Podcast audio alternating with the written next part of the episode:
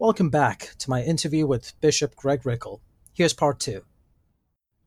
I love so much that you mentioned that, because that was, in fact, the next question I had. Just as a little bit of background on that question, a couple of nights ago, I was in a Zoom call with a number of the other young adults at St. Mark's, just to catch up and just to check in on each other. And one of the questions that came up was, where do we see God in this? Because you've heard firsthand that people are scared of losing their homes, their jobs, and especially their family members and their loved ones. And that question was central to our discussion. How and where do we see God fitting into this? And people had very honest, raw responses. And I love that you said that, yeah, God is still there. He's not punishing us. He's not looking over our shoulder and correcting us all the time. But in what we do to stay connected, and in what we do to continue to worship, even from home, especially at home now, that's where God is, and still bringing us together even through all this difficulty and the months of not having seen each other in our churches, the months of not having worship together. God is still there in an amazing way that we could probably never fully explain or even fully understand. No, I tell people occasionally when we get into good, deep conversations that maybe they need to reassess their theology, because you have to have a theology that works on the brightest day of your life, and a theology that works on your darkest day of your life and the worst day of your life. And if you don't have that theology, it's going to be difficult. So I'll give you another example. I'm always stunned when people say, for instance, like if after an election or after a decision at a convention or something, somebody will say, God's will was done. The Holy Spirit worked. Which every time we say anything like that, what we're saying is the Holy Spirit worked against the group that didn't win. Right. In other words, the Holy Spirit was in favor of one thing over the other. And I think that's a dangerous road to go down, because, if your God is a happy-go-lucky God when the sun's shining and there is no virus and the stock market's high, but then suddenly when all that falls apart, you don't know where God is. That's not a theology worth keeping, I would say. You need to have one that you know where God is, even if it's not going well. And, we're human, so we don't always know. But what I'm convinced of is, whether we know or not, God is right buried in the middle of it. I think it's that famous story from Night, Elie Wiesel, who, the 5-year-old that gets hung in the gallows. His faithful are standing around him saying, "Where is God now? Where is God now?" And Wiesel points to the 5-year-old hanging on the gallows and says, "God's right there." And that's the way I see it. That's God's right there. God is as close as our breath. God has not abandoned us, but shit happens. And it just does. And there is a random world, whether we like it or not. I believe in the random world, and I believe God's deeply embedded in that random world, loving us through everything that might happen to us here. It's kind of like that random curiosity. Again, those conversations that just happen out of nowhere, or mm-hmm. where we can mm-hmm. still have amazing connections in the most unlikeliest circumstances. And these are the most unlikeliest of circumstances. Not too many people woke up on January 1st, 2020 and thought, in 3 months we'll be in quarantine. But we're still somehow finding these moments. That's right. Speaking of moments, Easter, as of this recording, is just a few days away. This is a question we ask ourselves every year, I think. And I remember your sermon last year about what Easter meant. No, I'm sorry. No. But what does Easter mean at a time like this? I you know, I was saying yesterday in the sermon to the clergy that this is exactly what Holy Week was meant for. I mean, really, and I may be using this, I think, in some of my Easter message to the diocese, but if you think about it and you read the Gospels, the whole first Easter was like this. They were all hiding in their homes. They were terrified. I mean, Jesus was gone. You know, they, even with all he had said he was going to do, they believed he was dead and gone. And they were under siege and scared of anybody who knocked on the door. And that's when Easter happened. Easter happened just like it is right now. You know, Easter happened with people behind their doors, Christians saying, oh my God, we can't go outside. And that's when it came. That's when Jesus came back and said, no, you know, yeah, you're going to still suffer. You're still going to be punished, and all kinds of people will try to oppress you. But you know what? Death won't get you. Death has been, I have given you the victory over death. And so I don't see why it can't come. And I think this is the collision of the other questions you've been asking about how wedded we are to whether we're together, you know, that we get to, you know, wear white and hear the choir and do all that stuff. Is that the most important thing, or is the most important thing that this is a real thing, that Jesus is real, that God is real?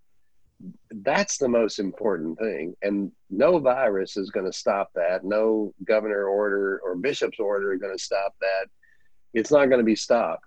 And that's the beauty of this week, I think, is that no matter what's happening, it's going to happen. And we're going to do it in whatever way we do it. And yes, our Alleluias will be in separate places on this Easter, but they will still be as resounding and loud and clear in heaven and with God. And, you know, we're still going to say them. The universe is still going to hear them. We're just not going to be in all in one spot like we are sometimes. So to me, I think this is actually an excellent moment for us to decide what Christianity really means. Because of what I said before, you need a theology that works on the best days and on the bad ones too. You know, it's gotta, to me, those need to be coherent. You know, they need to match. And really, so much of the quarantine happened during Lent, when already we're thinking about how to be more mindful in our spiritual practices, how to be more focused on our spiritual practices without distraction, without temptation. And to go through, about 3-4 weeks without the pleasure of receiving the communion elements or of seeing our friends and loved ones at church was a very trying spiritual experience. And now, even as we turn the page into Easter, that still continues, as you said, to really engage with what it meant to be sequestered in a way, but still making our Alleluias heard across quarantine. That's huge. Yeah. I mean, who knows what it will be like a year from now, but I have to have a feeling that people a year from now are going to say, they're going to hear the Lenten stories so differently because they know Lent now. They know what it is to be in exile. They know what it is to be separated in ways that most people that are alive right now really don't know. We're going to know it. And sadly, I mean, we're not even finished yet with the loss we're going to experience and going to feel. Yeah. So that, yes, I mean, it's been the most real Lent I think you could ever have and probably never wish for. But the thing you said in that is you used the word practice. And I think that's the thing I would love for us to get back to, that Christianity is a practiced faith. There are practices that we have, that we do. And it's interesting. When this Lent started, I had no idea that one of my spiritual disciplines, or the way I would pray, is to volunteer in my condo, since I'm, basically on lockdown with everybody else, to volunteer in my condo, something I rarely get to do. You know, people will say around here, well, why don't you do this or that? Well, I can't. I'm never here, you know, but I'm here now. So I have, every night I go out and spray the, take care of this floor I'm on, spraying down all the disinfectant and everything on all the surfaces. That has become a nightly ritual. I do it every single night. It's something I would have never gotten to do if I was living a normal life right now. And it's actually become, for me, a Lenten practice of praying while I do that.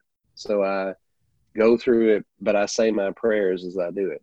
It's almost become Compline for me, is going around and doing this cleaning where I know that I'm actually giving and helping my fellow residents, because I'm helping them by keeping that clean and trying to keep them safe and me safe, but also praying. And so that practice, had you sat me down before Ash Wednesday and said, hey, what are you going to do for Lent? None of this was even in our mind. We had none of this in our mind, that this would be like this. And so the other thing is too, how we can, Lent doesn't have to be start to finish. Lent becomes what it becomes, just like life becomes what it becomes by the circumstances we're handed. So, I don't even remember now what my Lenten regimen was going to be, because it's changed now by this. And at least for me personally, it's changed in a very good way. I thought about this last night, that I'll be glad when I don't have to do this anymore, but I also am going to miss it when I don't do it anymore. Like, it's become a ritual, and I feel like it's doing some good. It's a minor thing. It's a little thing, but that's what Christianity is supposed to be, a built-in practice that we do and a rhythm that we follow. And so in some ways, this has given me that. So there have been some gifts in this Lent too. One last question on the quarantine, and then we'll move on to nicer topics. What do you see as the future for the Episcopal Church, both in terms of the churches that have been impacted by the quarantine, but then also the roles that those churches will have to play in the rebuilding when the quarantine passes? Well, I think we're going to have a huge role in the rebuilding. And I think probably the rebuilding is going to start before we're even out of the calamity. Hopefully some of that's starting now, but what we spent last week frantically, trying to get loan papers in for these federal loans and all of that, and helping our congregations do that. And there was a lot of moaning and groaning about, I can't believe they're doing this on Holy Week. Of course, well, they didn't ask us, and that's just the reality of life too. But I think what we found from that is how early we are in this. The idea of what rebuilding looks like is hard to tell, because we don't know what it's going to be like. We don't know what the full damage will be until we're through it to some degree. But no matter what it is, the church is definitely going to need to be, and I think will be called upon to be part of the rebuilding.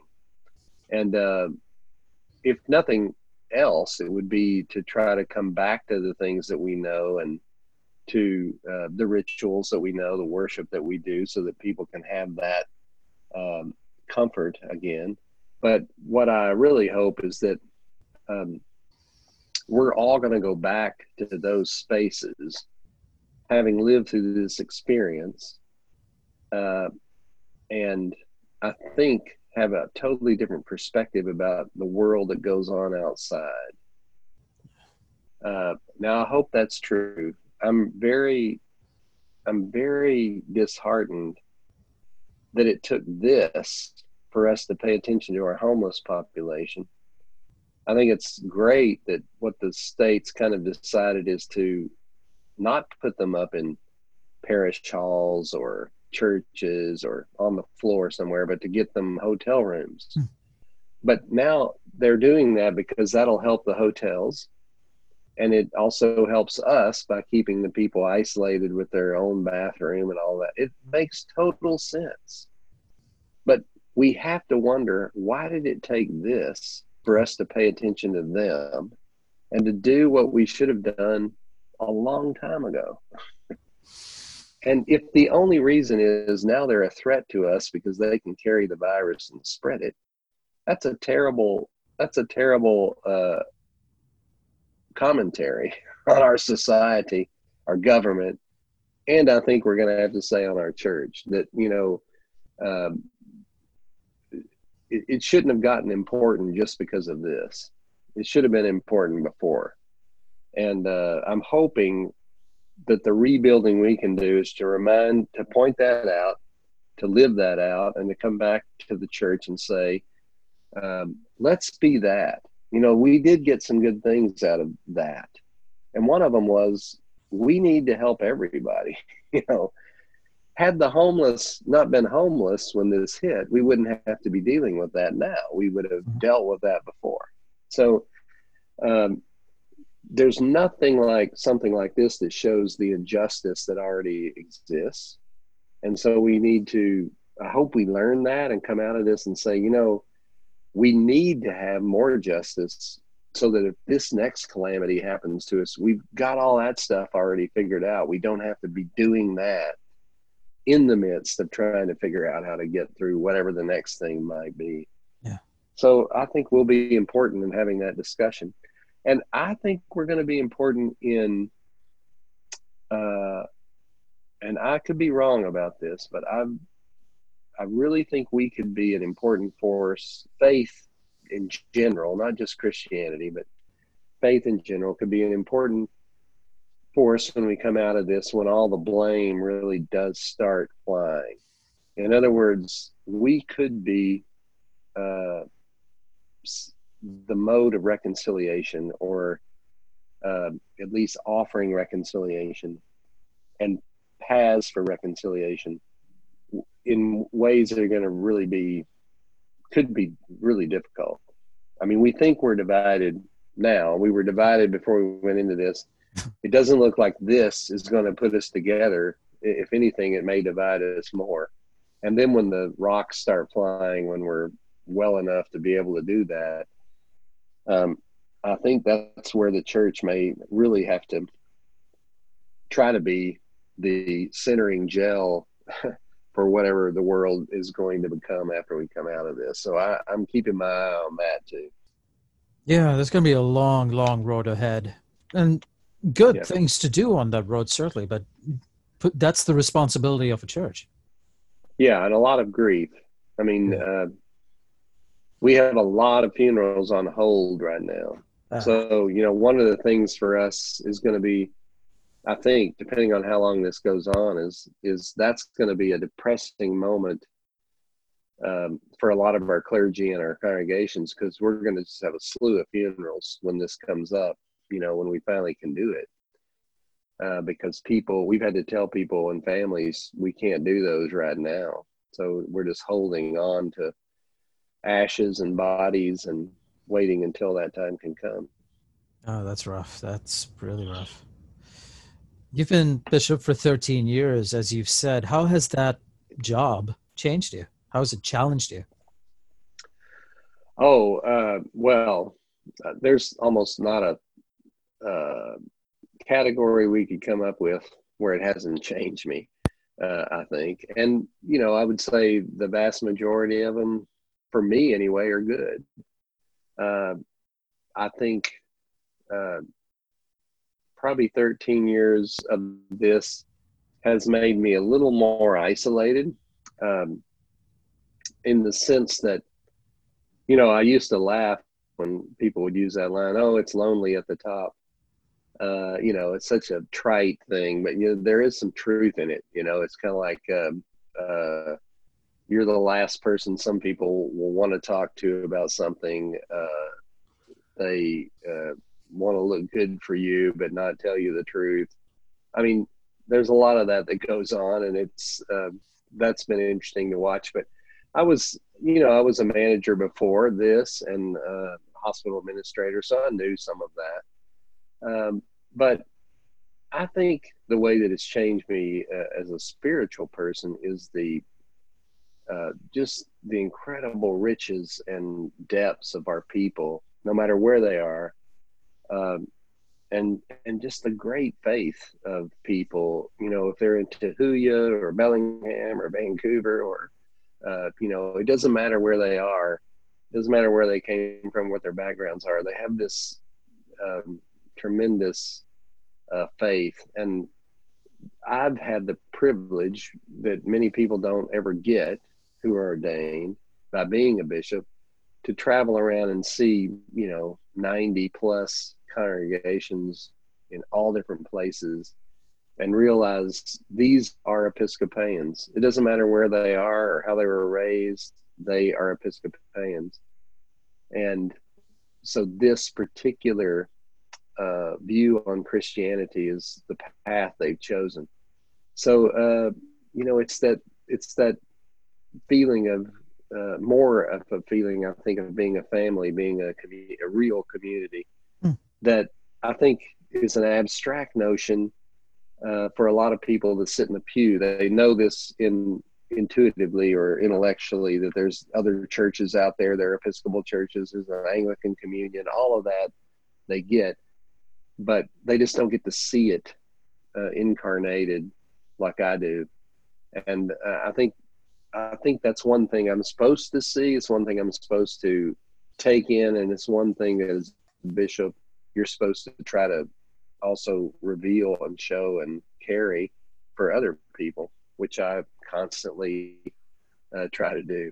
So, you know, I have this pet peeve about calling it the national church, which everybody does, because it's not a national church. You know, it's an international church. And so we write off all the countries and dioceses that are not part of this nation every time we say that. I don't like when people say, oh, if the diocese would just do this, you know, well, we are all the diocese. What they're really saying is, I wish the office of bishop would do this, or the bishop would do this. That's really what they're saying. And I just am trying to get them to say it so, you know, that we can really talk about the reality that we're much bigger and we're much more connected to family that's worldwide. So anyway, that really has probably fallen on me more than ever. I think it's changed me in the sense that I used to think airline travel was glamorous. It's lost all glamour for me. You know, I just one of the great blessings about this moment that we're living through is I haven't had to go to the airport. I've just been so excited about that. And, you know, it's interesting. I bet if this goes on for a while, I'll miss it too. You know, I'll be glad when I get to go somewhere again. But really, it changed me in the sense of I like to travel, but I also like to stay. and that part's been very different. It's nice being home sometimes. Yeah, absolutely. Absolutely. On a similar note, how has the diocese changed in your time here? I think it's changed remarkably. And, you know, much of that doesn't have anything to do with me, but I would say that some of the direction that our governing bodies who have just done such a great job, the whole 13 years I've been blessed with people in this diocese who don't get paid, who come to be on all these councils, and they just give it everything. And if we could, you know, from the early on, we had a very focused mission. They stayed on that. And so I would say that's how it's changed. We're very focused. We're clear about what we can do well. We know we still are a learning organization and we still have to grow, but we're clearly much more financially sound. It'll be interesting to see where this takes us, but because of all of that 13 years of work, we have a rainy day fund of probably around $800,000 that we can spend without really changing anything to help people through this crisis, to help our congregations. We were saving that up for the big earthquake, but this happened instead, you know, and but it's there because of the great generosity of our congregations, the good work of, you know, yes, our churches are not full, or some of them aren't full, but there are growing churches in our diocese. And if anything, in that 13 years, what we have done is we talk about in this time flattening the curve.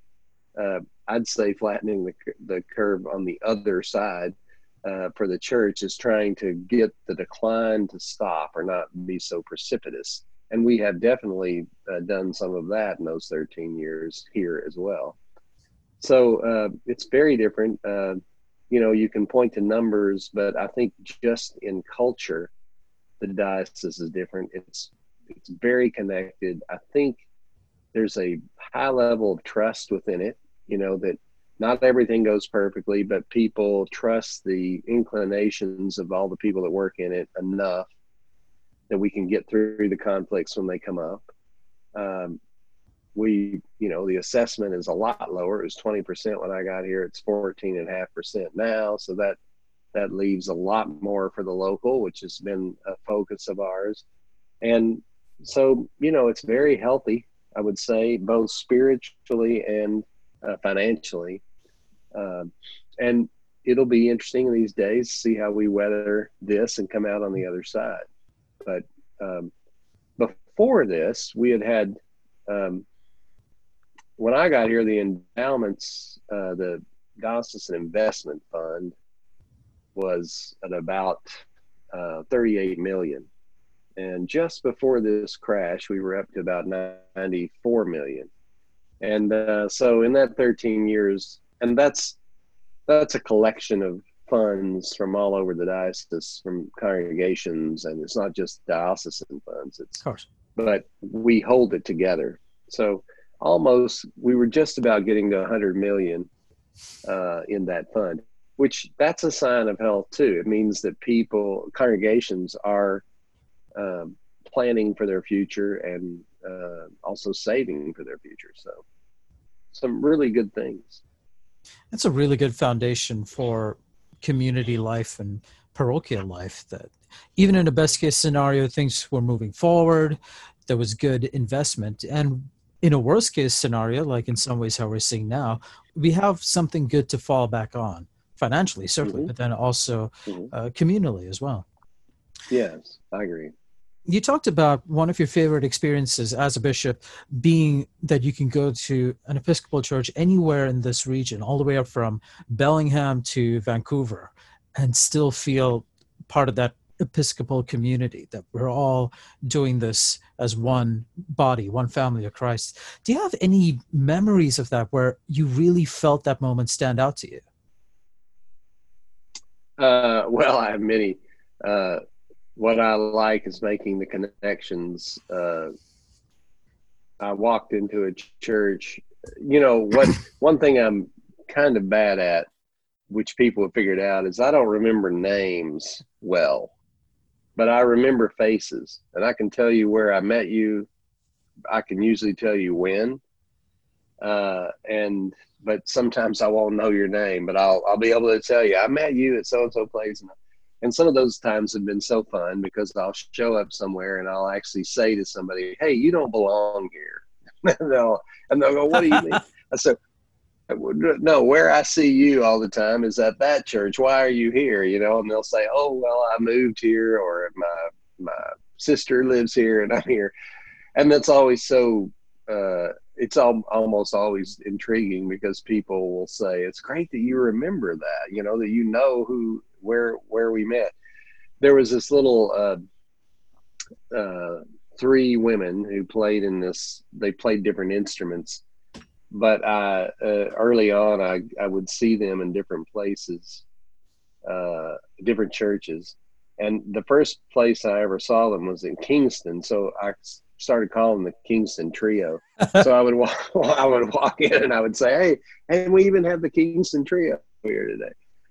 So I think it's little things like that where we might be standing in Tahuya, for instance, but those people we can relate to things that are way outside there because we've been together at different places. And so I think that that's marvelous. And I think the other thing is when this really comes to the fore are moments like this. Also when in Darrington, when the Oso mudslide happened. Yeah. Another example. I mean, we were all connected in that moment. That church in Darrington is it's probably the tiniest structure we have as a church in this diocese. I don't think there's a tinier structure. There's like 4 pews. They're really small. It's a little tiny place. Janet Lloyd is the priest there. Very, just dedicated and wonderful. And she just told me, the thing that we're not going to be able to pay for here are funerals and receptions at the funerals. And can we do something about that? And I put out word to the diocese, and in a matter of 48 hours, she had about $65,000 to do that with. And that's the beauty, I think, of being connected and being able to communicate. And, so everybody was able to be part of helping that little place be the church in that moment. And there are just stories like that over and over again, individual stories, some I can't tell, that just show how connected we really, really are. Even if we don't know who the people are, if we've never been to those places, we're still part of that church. And that's a wonderful way to touch the final question I have. And before I get to that, I really do want to thank you, Bishop Rickel, for taking the time during Holy Week, during this crisis to go so deeply into what it still means to be a person of faith at this time, when there are so many challenges, when there are so many conflicting emotions. But to do this particular walk to the cross, as we do every Lent season, every Easter season, when some of us physically cannot leave our homes, but to still remind us that God is with us there, and that the limitations are never going to stop God from reaching out to us and for being with us, even in our fear, not dismissing that fear, not pushing it out of the way, but to say we're scared for good reason, and we can still trust that to God. And so if you want people to meditate on one thing during this Easter season, an Easter season unlike most of us have ever experienced, what do you think that one thing would be? I think I would ask people to meditate on the world beyond your world. And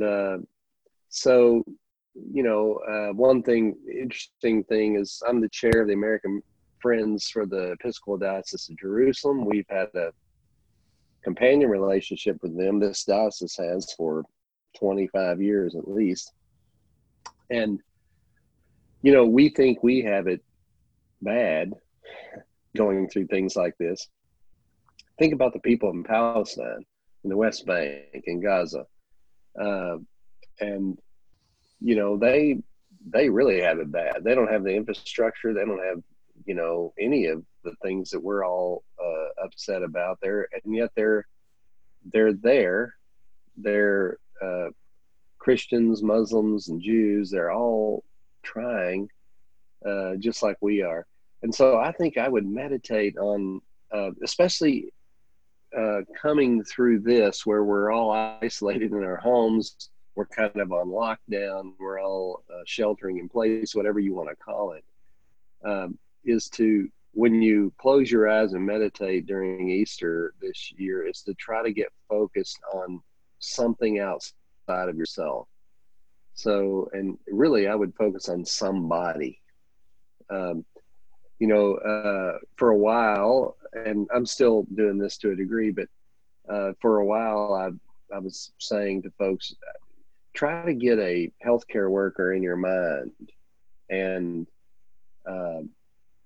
and, you know, pray about that person, you know, reflect on that person, think about what their daily life is like, what they might be doing while you're praying for them, who they might be helping. I think that's the thing, is get outside of yourself. Don't go, you know, Lent was to go inside. And hopefully you got to go inside. And literally, we all had to go inside. So, I mean, you know, I don't know how much more we could have helped you with that. But now Easter, we may still be inside, but I think now it's time for us to reflect out and to meditate on, you know, people that are beyond what we can see, and try to remember that whatever we're feeling now, millions of others are too, and we need to be connected to them. You know, if we've learned anything through this, it's that there are times when we have to be together in order to solve a problem, and we had to be together in this to be apart in order to try to solve this problem. I think the same kind of reflection, same kind of meditation would be a good thing to do, because it's easy when we're, you know, kind of sent back to our homes to become very insular and even more segregated. And so I think Easter calls us to kind of come out of that and try to focus out now. And that's going to be harder if we can't go out, but it can still be done. And so that's what I think that's what I meditate on this Easter for sure. Bishop Rickel, thank you so much for sharing your time, your thoughts, your day with us. There are many people, I think, who are going to listen to this who are scared, nervous, and they kind of want to know what do the next steps look like? And as we move into Easter, just a few days away from this, I think you've given us a really good idea of what we can do to still be active in our spiritual lives, to still put all these practices from the last 40 days to good use, where we don't simply stop when it comes to Easter, but we continue this, keeping everybody safe, doing the right things, but making sure that everything we've experienced and thought and felt has value and meaning, and not just for us, but for the world around us, which really does need all those things right now. Absolutely. We've got to figure out how to be the people we are, even in this moment when we can't do it as we usually do it. And so I think we're going to still be learning that, and we've still got to reveal ourselves to the world. And I think we can. I think I have no doubts about that. Thank you, Michael. Take care. You too. Blessings. Thanks for listening to our podcast. Our music was performed by Michael Kleinschmidt on the Flintrop organ at St. Mark's. Michael Pereira and Andrew Himes produced the podcast, and we hope you'll visit stmarks.org. So long.